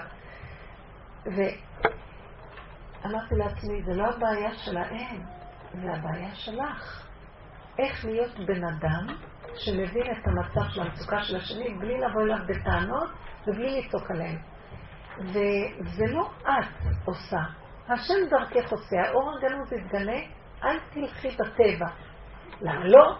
של טענות, מענות, ציפיות, דרישות, כעס, ויכוחים וכן הלאה. ואני לא יודעת איזה יד נעלמה, באמת ברחמים. הכינה, הכינה להם חמין קטן, והכינה להם מנה, מרק מכובס, מה שנקרא, מכובס, דברים קלים, צ'יק צ'יק צ'יק צ'יק, קניתי כמה דברים, והשבת הייתה מוכנה. אה, הבית היה הפוך, ואני ראיתי ששניהם עוד התלבטו, מה הם יעשו? חצי השבת כבר בעצם עומדת להם כמעט על הפלטה. וראיתי שהם אפילו לא כשרים להכניס איזה סמרטוט בבית, לנגב את הכל כדי שיהיה להם נעים. אמרתי, תעשי. וכל הזמן אמרתי לעצמי, אם אני אפתח לזה את המוח, אני אחתוך אותם מחתיכות. ואני אוכל אותם בלי מלח, או שאני אזרוק אותם מהמרפסת בגובה של כמה קומות. אני לא יכולתי, המוח שלי לא יכולה לסבול אותם. וכל הזמן המאבק שלי היה, אה, אל תוותרי על המקום הזה של האור הגנוז. זה לא קשור אלייך כאן כלום. את מנצלת את המצב כדי להכין, תנצלי את המצב להסכים לכל מצב. יש לך עכשיו קר דשא נפלא להסכים. להסכים, להסכים, להסכים. לי בכלל לא להתרגש. וככה גם מצאתי את עצמי שוטפת את הרצפה. ואיכשהו, ממש. ואחרי, ואחר כך, בצ'יט, לא יודעת איך זה היה שם, זה היה משהו מיוחד.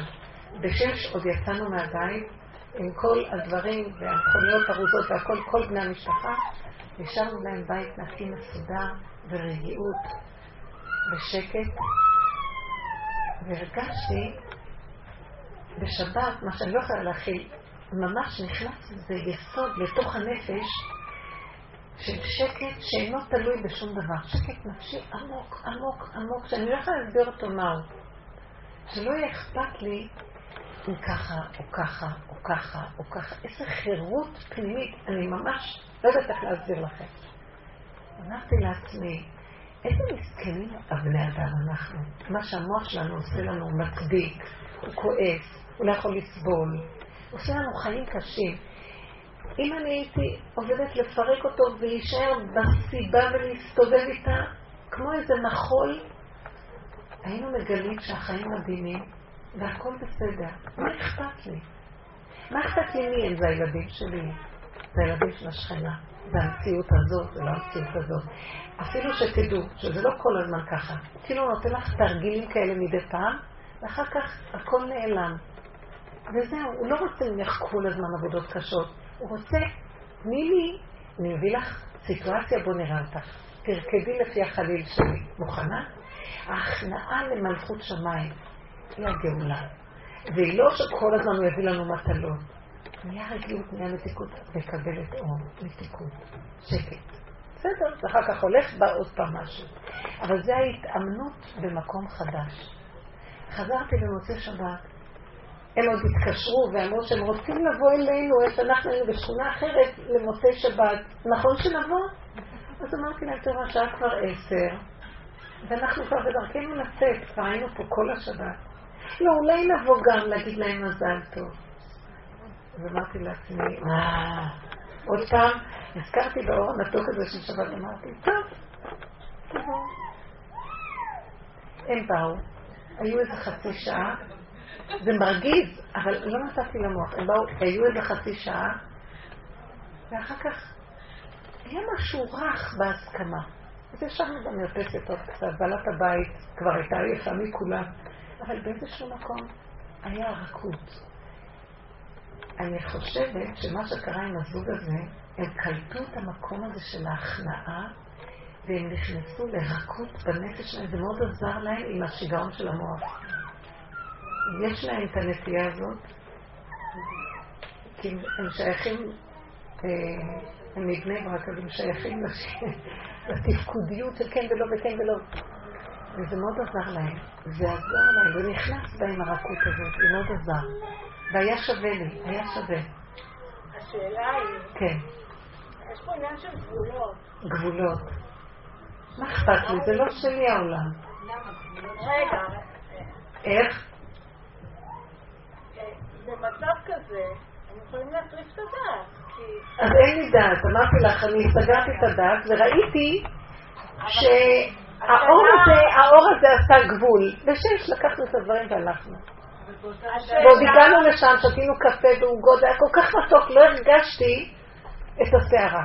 השאלה, אם אי אפשר היה להשיג את האור המתוק הזה, בזה שאת היית כמה גבול. לא, היינו משיגים בטבע סדר וגבול. ואמרתי לכם, אולי לא אמרתי, הייתי, במוח שלי הייתה מילה, חוק שימור הכאוס. מה? איפה? אל תזיזי את התוהו ובוהו הזה, הוא טוב לגילוי של האור האלוקי. עד איפה? מה אכפת לי? הוא סידר, הוא סידר את זה. תראו, בשש היינו צריכים ללכת כבר.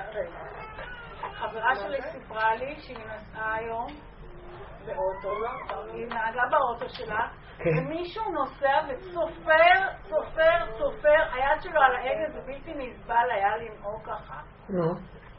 טוב, היא, יצאה מהאוטו, היא, עמדה שם, היא עצרה את כל התנועה, הוא יכל גם להרביץ לה מכות. למה הייתה צריכה את זה? הייתה צריכה מה הייתה צריכה לעשות? לזוז ולתת לו לעזור. לעקוף. לעקוף את החיים. לא להיתקע. שם מתגלה האור הגנוז. הכנעה. את יודעת שאנשים עייפים כבר גם כן, ראיתי שהרבה אנשים נמצאים במצב של הכנעה. עם כל השיגעון הזה, יש להם איזו תודעה של אין לי כוח כבר. מה קורה? אני, יש לי התפרצויות, מאוד. וקשה לי לשלוט בזה. אם תתני לעצמך איפוק אחד, זה יוליד עוד איפוק. עוד איפוק יוליד עוד איפוק וזהו. למשל, אני נוסעת הרבה ברכבת, ומלא אנשים מדברים בפלאפון. נכון. וטוחנים לי את המוח. אני לא יכולה, אני לא יכולה. אני מתאפקת, אני מתאפקת, אני מתאפקת. אני מרגישה שזה... עד תל אביב חורשים לי במוח, אני לא יכולה כבר לא... בסוף אני מתפרצת, אני לא מתפרצת, מבקשת יותר, כן. אבל אז אני המחורפת ש... אז אני מכירה את זה, כן, אני נמצאת ברכבת הרבה, באוטובוסים, ואני יודעת מה את אומרת. זה בלי שתרצי, התודעה, המוח שהוא פתוח, הוא משוגע, הוא נודניק. הוא כפייתי. אתם מכירים את זה? אני שומעת שההוא מדבר עם ההוא, אבל מרגיז אותי שאני לא שומעת מה ענו לו. אני כל הזמן רק שומעת את הצד ההוא מדבר. אני גם רוצה להשתתף בשיחה, ולא תמיד איתך. אז אולי תדליק את הרמקול ואני אדע כבר מה קורה פה. ואחר כך מפה עוד אחד ומפה עוד אחד, וזה מבלבל, ואת לא יודעת... ופתאום מישהו צועק בקול רם. ואז אני... רגע, חכי. פתאום אני קולטת שאני משוגעת. זאת אומרת, הנה נתון. זה לא בסדר, אבל איך אני מגיבה ללא בסדר, יותר צריך להיות שייך לי, משהו שאני אלך כל היום ואכבה את הפנסים ואסדר את העולמות, כי עוד לא גמרתי לכבות פה, ידלק לי פה, עוד לא גמרתי פה, ידלק פה. למה השם עושה לי שדווקא זה נהיה לי? כי הוא רוצה שאני אגע בנקודת הכפייתיות שלי. ואז אני רואה, את פשוט משוגעת כפייתית. את יושבת ומצפה מתי הפלאפון הבא, את מכירה את זה כבר? טוב, ההוא כבר קיבל, אז את עוד במתח, לעשות סדר בסביבה. ויש משהו כל כך מצחיק במצב שלנו. ואז שאני תופסת את זה, אז אני אומרת, ריבונו שלנו, תעזור לי, אני חולה, זה לא הם. הם רק מראים לי את המצב שלי. זה לא הם, הם גם כן. אני לא אכפת לי, זה לא קשור אליי. בואו נעבוד עם הנקודה פה. וכשאני מתפלאת אליו, נכנסת פנימה, אני רואה שפתאום מתנתק לי המוח, ואני יכולה לגמור את הנסיעה, ומלא דיבור בפלאפונים ולא זכרתי מהם כלום. יש כזה דבר, שימו לב. כי שחררת משהו מהכפייתיות הזאת, כי קלטת אותה והעלית אותה בתפילה להשם. תפסת נקודה ואמרת, תרחם עליי. כי אנחנו כל הזמן במתח, המוח הזה הוא מאוד מסוכן. יש לו סדר, משמעת, איך ככה צריך להיות ואיך לא צריך להיות. ועכשיו כל הזמן אתה הולך לעשות את הסדר הזה. הלא נשתגע, בייחוד לקראת הסוף, שהסדרים מתבלבלים. זה הופך לקראת תוהו ובוהו עכשיו, יש ערבוביה של הכן והלא. ואם תנסי לעשות סדר בכן ובלא, את תמצאי את עצמך פשוט בלי שפיות. צריכים להתמזג עם האי שפיות ולהישאר שפוי. זה כמו אותו סיפור ברבי נחמן, על אלה ש... של הבארות המורעלים שהיו צריכים, אני לא יודעת, לא, לא האינדיק, ששני אנשים היו צריכים להיכנס לאיזה עיר והם חלמו שהבארות שם מורעלים, וכל אחד קם ואמר, חלמת? גם אני חלמתי. והם הבינו שאם ייכנסו לעיר וישתו מהמים, הם יהיו משוגעים. כי כל הבני אדם למחרת יקומו ישתו ויהיו משוגעים ולא יודעים שהם משוגעים. כי כשכולם יהיו בבת אחת משוגעים, אבל אף אחד לא יודע שהם משוגעים, אבל אנחנו עוד יודעים שיכול לקרות לנו את זה. עכשיו, לא להיכנס לעיר אנחנו לא יכולים. כי מה יעשו שני אנשים שפויים בעולם, וכל השאר משוגעים, הם נורא בודדים מסכנים. אז הם צריכים להיכנס לעולם, אבל מה? הם רשמו על המצח, אני משוגע. כי הם ישו מהמים, כי אין ברירה. אבל הם זכרו את מציאותם. האדם שזוכר את מציאותו ויודע את המצב, הוא כבר במעלה אחרת. מתוך אלה שלא יודעים כלום. אז לפחות בואו נראה איך אנחנו נראים. כשאני מסתכלת, רואה איזה כפייתית אני, והיא קמה, יצאה מהאוטו וצעקה אותה אחת שסיפרת עליה. וכמעט הלכה מכות שם. אתם לא רואים שהיא בדיוק כמוהו? הוא עורר לה, זה כמו הכלבים של פבלוב. הוא הדליק להם תנורות והם קפץ להם הרוטב של המעיים. גירוי תגובה, גירוי תגובה. החתולים רואים עכבר, חתולים של יונתן אייפשיץ, אתם מכירים את הסיפור הזה? הוא אמר שהוא התווכח עם איזה כומר שאמר לו שהבני אדם יכולים לשנות טבע, והוא אמר לא, טבע לא משתנה. אז הוא אמר לו, מה פירוש, תראה, אנחנו מזמינים אותך לוויכוח, היה ויכוחים אז בין הכמרים לחכמי ישראל. אז uh, הוא אמר להם, לא, הטבע לא משתנה. רק מי שקשור ליסוד האלוקי, אז מי שמתקלל באלוקות משנה את הטבע, אבל הטבע, בטבע עצמו אי אפשר לשנות. והם אמרו לא, ואז הזמינו אותו לאירוע, קוקטייל כזה, ושם פתאום נפתחה הדלת. הסיפור שהיה הוא כזה, הזמין אותו לוויכוח הזה בפומבי, בתוך המסיבה הזאת שהייתה, של אה, הרוזנים והכמרים וכל אנשי המחשבה הגויית, הזמינו את רבי יונתן למסיבה הזאת כדי להראות לו שבאמת הם הצליחו להפוך את הטבע למשהו אחר.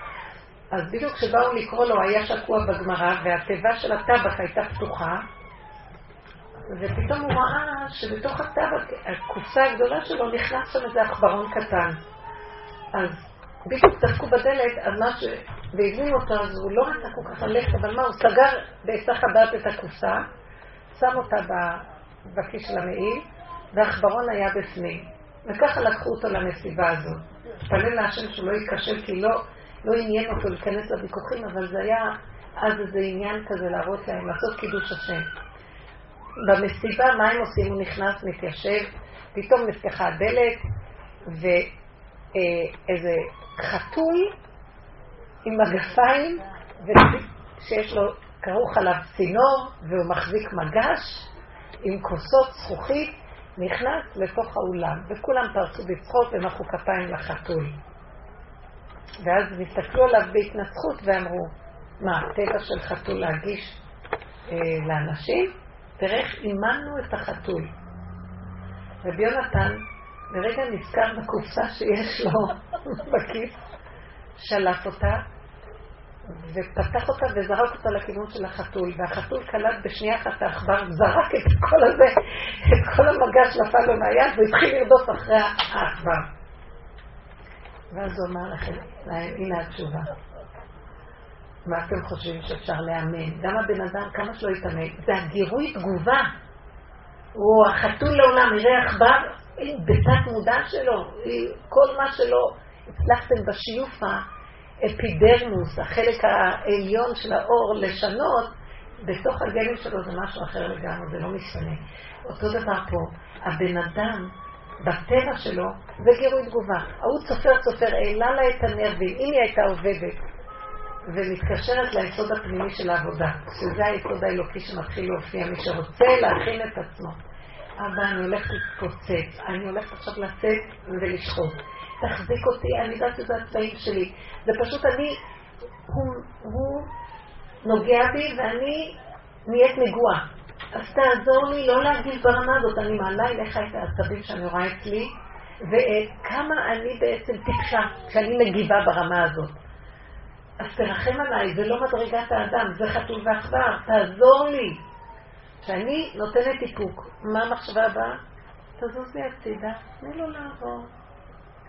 בן אדם שהוא חי במקום שהוא לא רוצה להתערבב עם הטבע שדורס ונוהם, וירגיז, ויעשה לי כפייתיות, וינבל אותי, זה התנבלות, הבן אדם מתנבל, הכעסים שעושים לנו. העצבנות, אנחנו מכים אחד את השני וגם הורגים, אז במקום זה יצא החוצה והלכה לענות לו. וזה יכול לקרות לכולנו.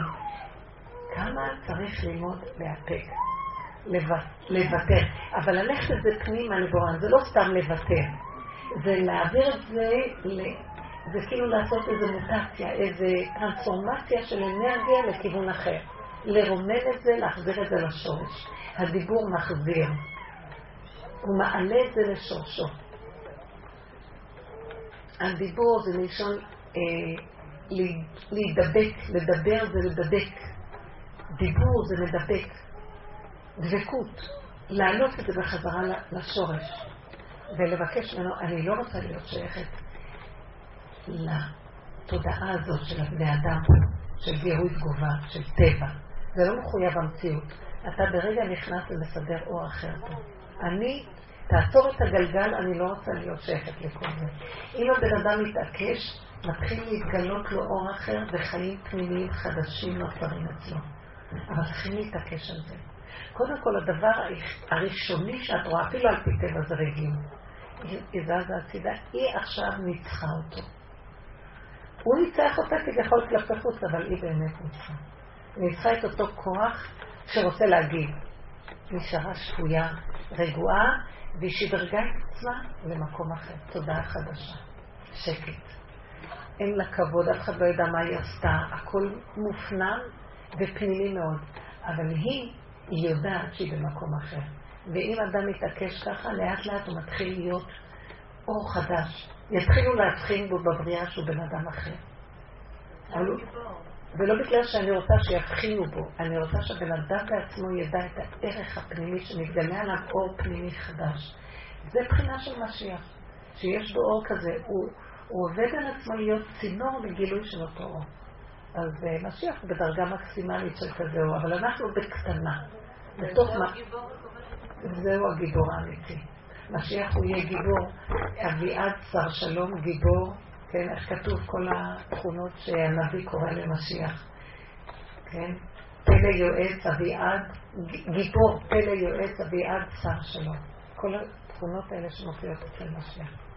הוא גם חכם, והוא גם נבון, הוא גם חכם וגם נביא, והוא גם גיבור, והוא גם בעל חסד, והוא גם מלא מלכות. כל התכונות הכי טובות יש בו. כי הוא כבש את הנקודות האלה. אבל כל בן אדם מבחינת משיח, אתם יודעים שהאדם הראשון היה צריך להיות המשיח של הבריאה. אז כל אחד צריך לעשות את התיקון הזה בדרגה הקטנה שלו, זה האור הזה הפנימי. אנחנו מתפללים אור חדש על ציון תאי. כן. מור, את יודעת, את שומרת על השעה מור? מור.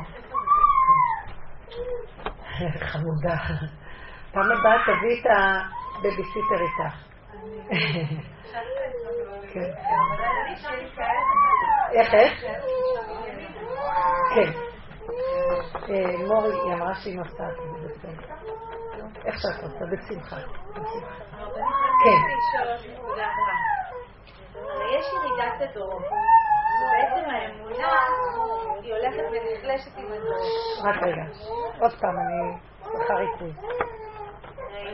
יש ירידה של הדורות.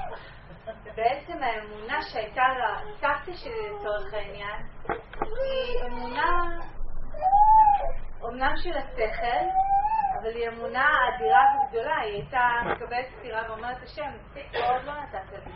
היא אומרת ככה באמת? היא הייתה אומרת ככה? כן. מה זה?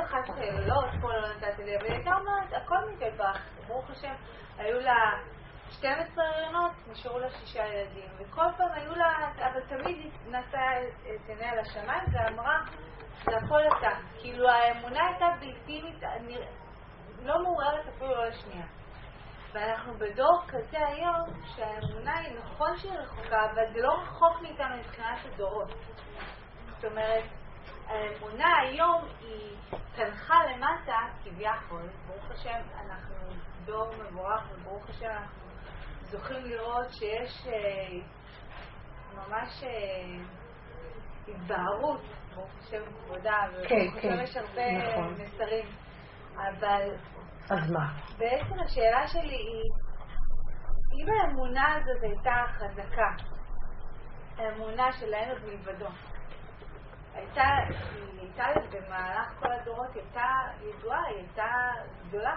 היום היא מעורערת, אבל היא במקום של כביכול, כאילו כמו מסננת, כמו סינון כזה של מי שרוצה לראות את האמת, רואה.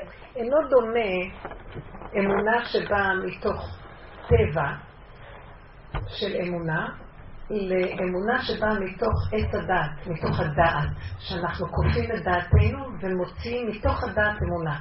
כי הדור הזה משופע בדעת. לקראת הסוף הקדוש ברוך הוא מאיר על הלבנה, והיה אור הלבנה כאור החמה. אז שמתם לב, יש המון דעת בארץ, מלאה הארץ דעה את השם. הרבה דעת, בוא נגיד לפני דעה את השם, אבל הרבה דעת יש. הרבה הבנות, הרבה השגות, הרבה לימודים, הרבה השכל. והדעת מאוד מאוד רחבה, מה שלא היה בדורות של הסבתות קודם, הם לא ידעו לקרוא לכתוב.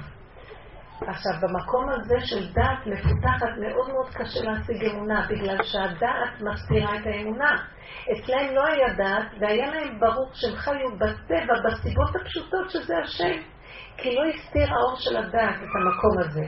בדור שלנו הדעת היא כל כך גדולה, וההסתרה של האמונה כל כך גדולה, שאדם שעושה עבודה לסגור את המוח ולבוא לנקודה של אמונה כלשהי, יש לו מעלה מאוד מאוד גדולה, מה שאחרים בדורות קודמים אין להם מלא אמונה.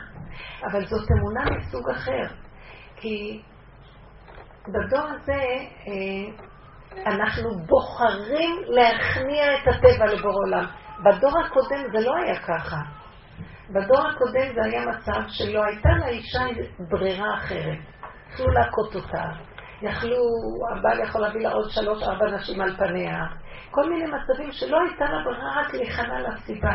היום בדור הזה אנחנו במצב של מרדות ועיקשות, ויש לנו כביכול אה, איזו עצמאות, ובתוך כל זה לתת הכנעה, מבינה מה אני? זה מעלת ההכנעה.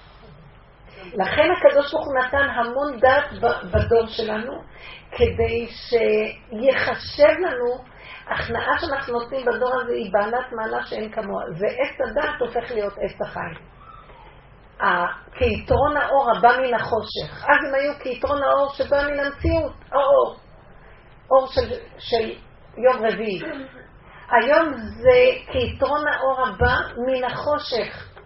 זאת אומרת, הדעת שלנו היא כל כך מחשיכה את האור הגנוז, ואנחנו מתעקשים עם החושך הזה לא להישבר, לא ליפול בייאוש, לא להיות, כי יש לנו גם מרדות, ויש לנו גם עצמאות בדור הזה, ויש לנו הרבה אגו, ומתוך כל זה להוציא נקודת הכנעה, זה כיתרון האור הבא מן החושך, שם נמצא אור הגנוז. לכן הקדוש ברוך הוא הגדיל את המהלך הזה, והדור הזה, שיש בו דווקא דעת, כדי שהוא ימיט את הדעת, אז הוא יזכה לאמונה באמת. כי קודם גם הייתה אמונה, אבל לא הייתה אמונה שבאה מתוך החושך.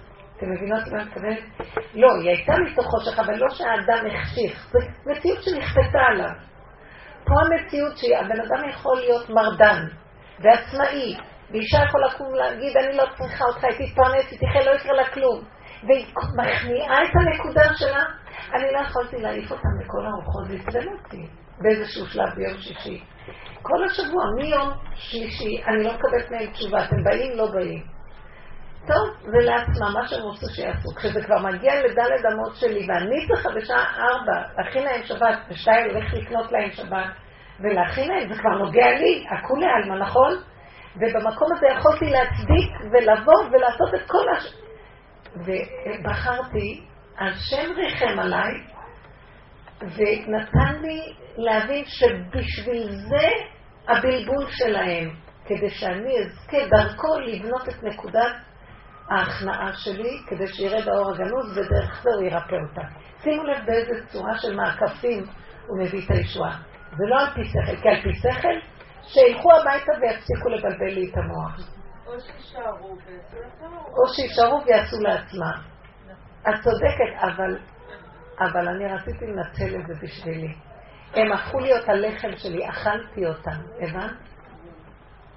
אנחנו לא מנצלים את ההזדמנויות בעולם, נופלים פתי לניצחון ולצדקות. צודק, צודק, אני רוצה לנצח. מה יש לי מזה שניצחתי אותו? נשארתי שדודה בלי כוחות. אתם מבינות מה אני אומרת? זו מעלת האנשים החכמים לקראת הסוף. החכמים מתמעטים ובורחים למדבריות. תשתקו. איזה מדבר אנחנו בעיר, אנחנו בבית, בין האנשים, בין בני המשפחה. כמו מדבר, תעשי את עצמך. הפקר כמדבר. מי שעושה את עצמו הפקר כמדבר, זוכר שיהיה עליו רוח הקודש, כך אמרו חכמים. המקום הזה של האמונה מתגלה עליו. אבל אנחנו צריכים לעשות הפקר. זה לא שאני הפקר ומסכנה אני והם מנצלים אותי, אני, הם נדמה להם שמנצלים אותי, אני מנצלת אותם, החכם מנצל. שקט. תבינו איפה נמצאת החוכמה, לא איך שזה נראה ככה. כולם רוצים להיות צודקים. שקט. בשקט את כובשת את כולם, מורידה את האור הגנוז ומרפא את כולם, ובסוף כולם ידעו שזה ממך, את היית צינור. בוא נגיד אם את כבר רוצה כבוד, גם זה לא חשוב הכבוד בכלל. הכבוד זה דבילי, זה ילדותי. השאיפה, ואני מתה על הכבוד. אל תשאלו איזה כאבים היה לי. כל הזמן אני רוצה כבוד. והוא כל הזמן מתעלל בי, לא נותן.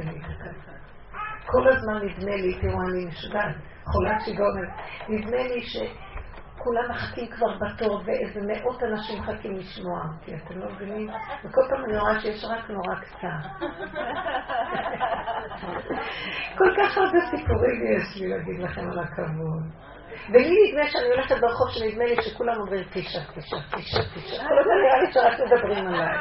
אבל בסוף אני רואה שבכלל הם לא מדברים עליי. אתם לא מבינים איזה כאבים יש לי כל החיים.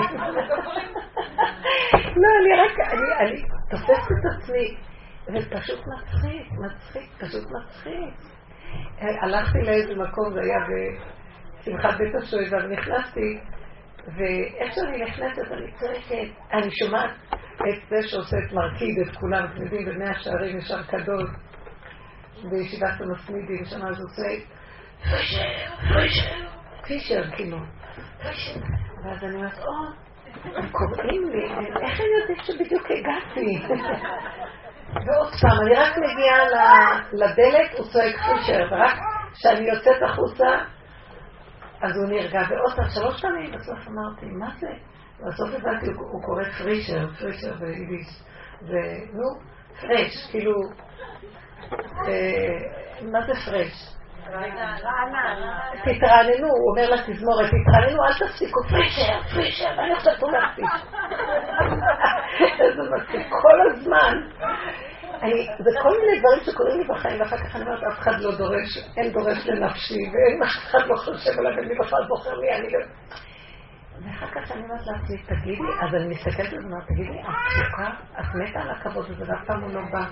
ואז אני בוכה לו, אבל גם אתה רוצה כבוד, כולנו רוצים כבוד, תן לי כבוד או כבוד. אז אמר לי, עד שאת לא תמיתי את התאווה לכבוד, אז את לא תוכלי לקבל אף פעם כבוד, כן. פעם היה נראה לי שהיה לי כבוד, הוריד אותי מה... זה דמיונות. נתתי לכם דוגמה קטנה, איך באמת כשאני רואה פתאום, איזה דבילי, וזה קורה לי, בזמן, בשנים האחרונות אני רואה טיפשה שכמותך, מי צריך את כל הדבר הזה? מי צריך את זה בכלל? בדלת אמות, את, אין עוד מלבדך בעולם, את ובורא עולם. זה הכל דמיון כל העולם הזה. מה את רוצה מהם כבוד אחד? מי זה בכלל? רגע בא, רגע הולך, אנשים מתים ברגע ואף אחד לא יודע עליהם כלום אחרי כמה דקות. גדולי עולם היו פה, הרב שחר, הרב שלו. אחרי יום יומיים הם נשכחו, באמת. מה, מה, זה העולם. זה הדמיונות שלנו. המקום של